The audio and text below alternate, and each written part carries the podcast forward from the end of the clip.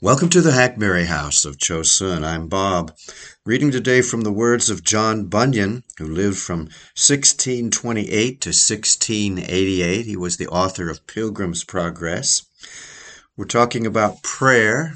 Prayer. He's written a booklet about prayer that you can receive free from the chapel library at chapel at mountzion.org. I hope you will and ask them for a catalog, and you'll find a whole lot of other things that they'll give you for free. Of course, it's good to send offerings to people like this, but they don't demand it, and I, I hope that you will contact them. We're moving on to the section two of his booklet. It's called What It Is to Pray with the Spirit. 1 Corinthians 14, I will pray with the Spirit.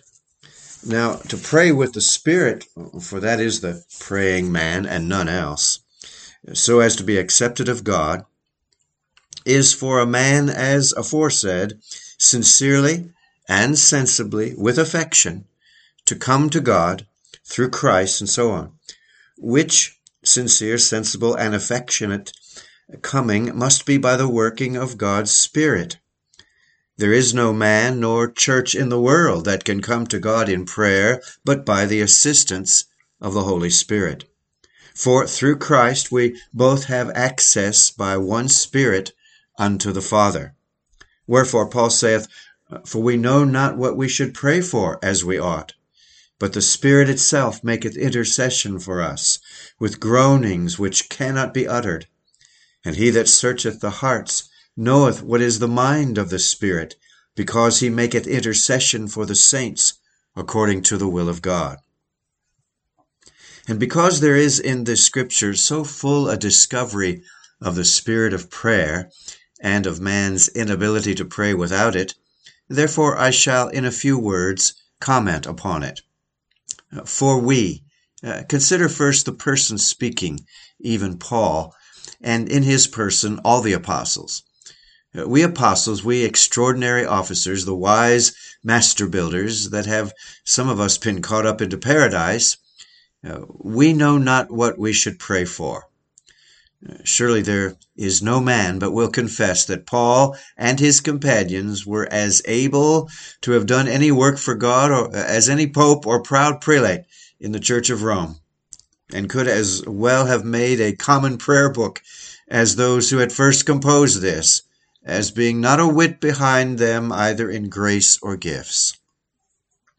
For we know not what we should pray for. Uh, we know not the matter of the things for which we should pray, neither the object to whom we pray, nor the medium by or through whom we pray. None of these things know we, but by the help and assistance of the Spirit. Should we pray for communion with God through Christ? Should we pray for faith, for justification by grace, and a truly sanctified heart? None of these things know we. For what man knoweth the things of a man save the Spirit of man which is in him? Even so the things of God knoweth no man but the Spirit of God. But here, alas, the apostles speak of inward and spiritual things which the world knows not. Again, as they know not the matter, etc., of prayer without the help of the Spirit, so neither know they the manner thereof without the same. And therefore he adds, we know not what we should pray for as we ought.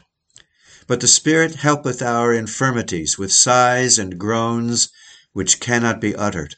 Mark here, they could not so well and so fully come off in the manner of performing this duty as these in our days uh, think they can. The apostles, when they were at the best, yea, when the Holy Ghost assisted them, yet then they were fain to come off with sighs and groans, falling short of expressing their mind, but with sighs and groans which cannot be uttered.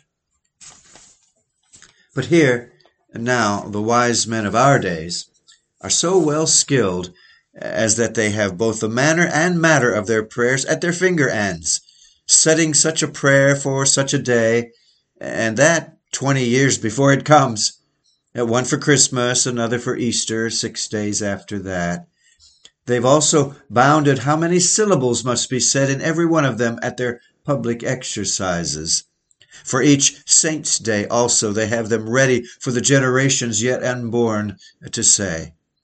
They can tell you also when you shall kneel, when you shall stand, when you should abide in your seats, when you should go up into the chancel, what you should do when you get there. All of which the apostles came short of, as not being able to compose so profound a manner. And that for this reason included in this scripture, because the fear of God tied them to pray as they ought.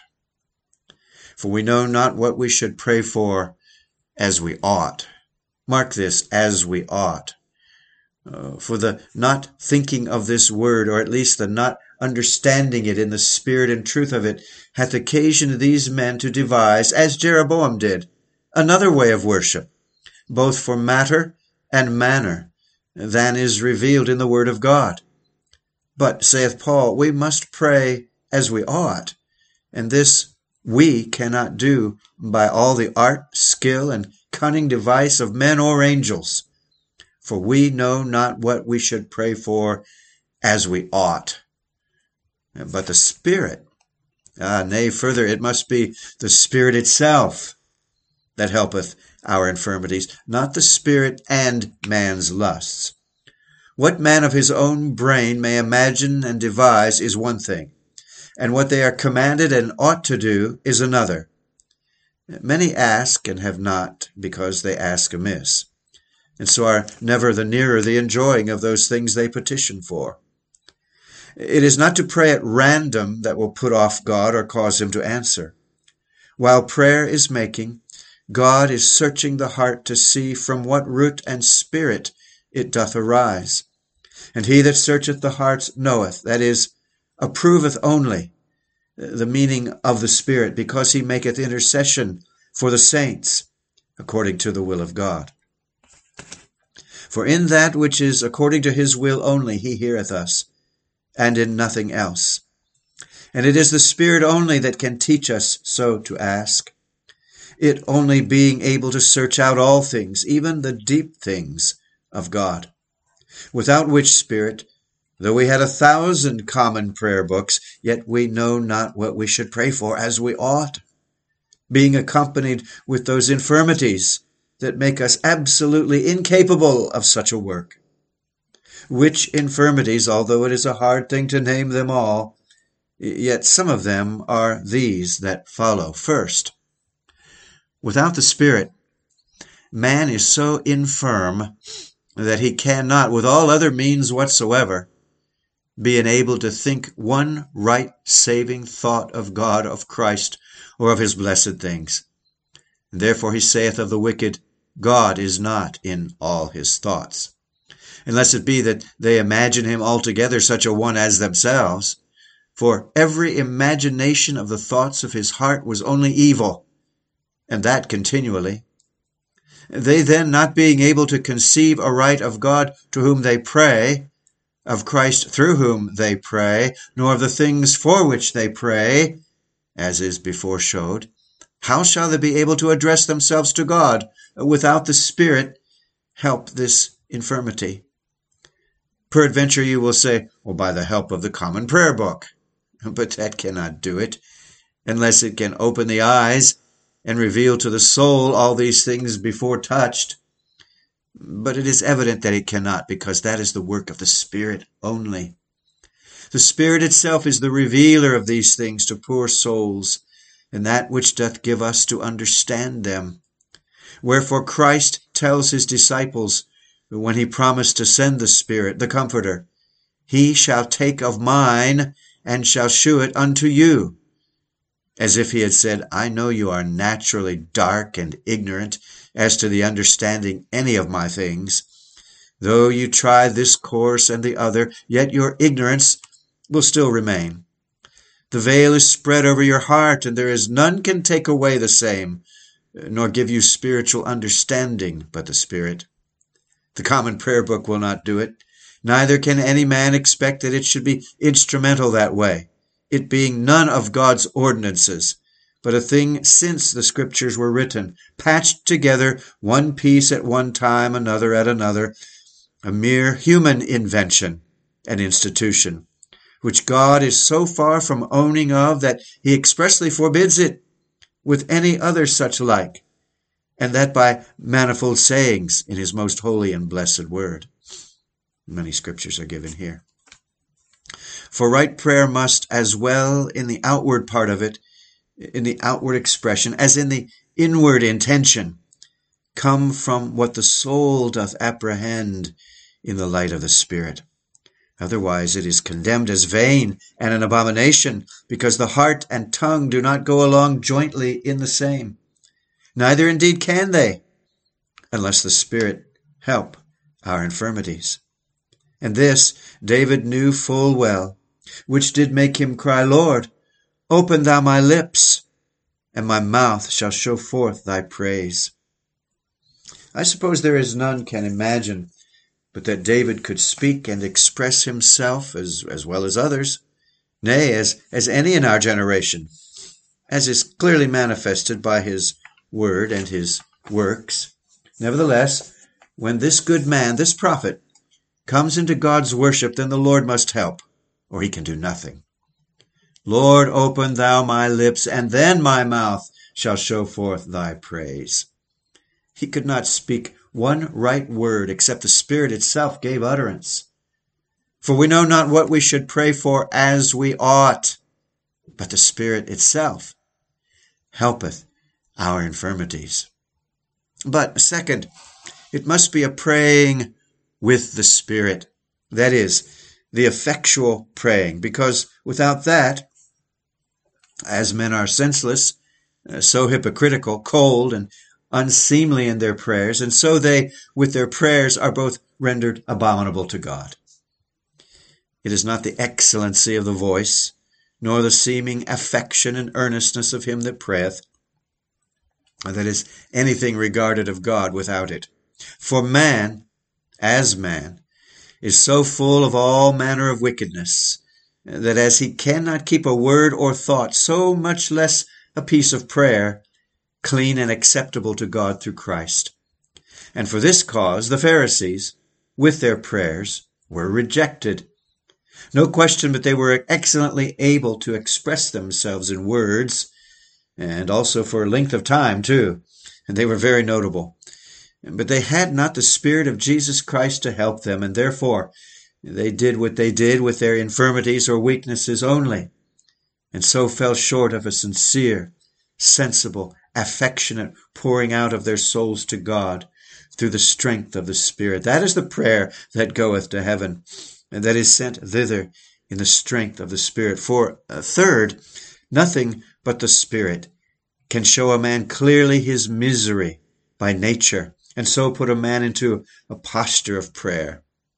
Uh, talk is but talk, as we used to say, and so it is but mouth worship uh, if there be not a sense of misery, and that effectually too. Oh, the cursed hypocrisy that is in most hearts, and that accompanieth many thousands of praying men that would be looked upon in this day, and all for a need of a sense of their mis- misery. But now the Spirit will sweetly show the soul its misery, where it is, and, and what is like to become of it, also the intolerableness of that condition. For it is the Spirit that doth effectually convince of sin and misery without the Lord Jesus, and so puts the soul into a sweet, sensible, affectionate way of praying to God according to his word. Fourth, if men did see their sins, yet without the help of the Spirit, they would not pray for they would run away from God with Cain and Judas and utterly despair of mercy, were it not for the Spirit. When a man is indeed sensible of his sin and God's curse, then it is a hard thing to persuade him to pray. For, saith his heart, there is no hope. It is in vain to seek God. I am so vile, so wretched, and so cursed a creature that I shall never be regarded. Now here comes the Spirit and stayeth the soul, helpeth it to hold up its face to God by letting into the heart some small sense of mercy to encourage it to go to God, and hence it is called the Comforter. And fifth, It must be in or with the Spirit, for without that, no man can know how he should come to God the right way. Men may easily say they come to God in His Son, but it is the hardest thing of a thousand to come to God aright and in His own way without the Spirit. It is the Spirit that searcheth all things, yea, the deep things of God. It is the Spirit that must show us the way of coming to God, and also what there is in God that makes him desirable. I pray thee, saith Moses, show me not thy way, that I may know thee. Show me now thy way, that I may know thee. And he shall take of mine, and shall show it unto thee. That's in John 16. Well, there are several other points that he makes in this section called Praying with the Spirit. We'll finish that section next time we get together. Thank you so much for listening. Please look around my site.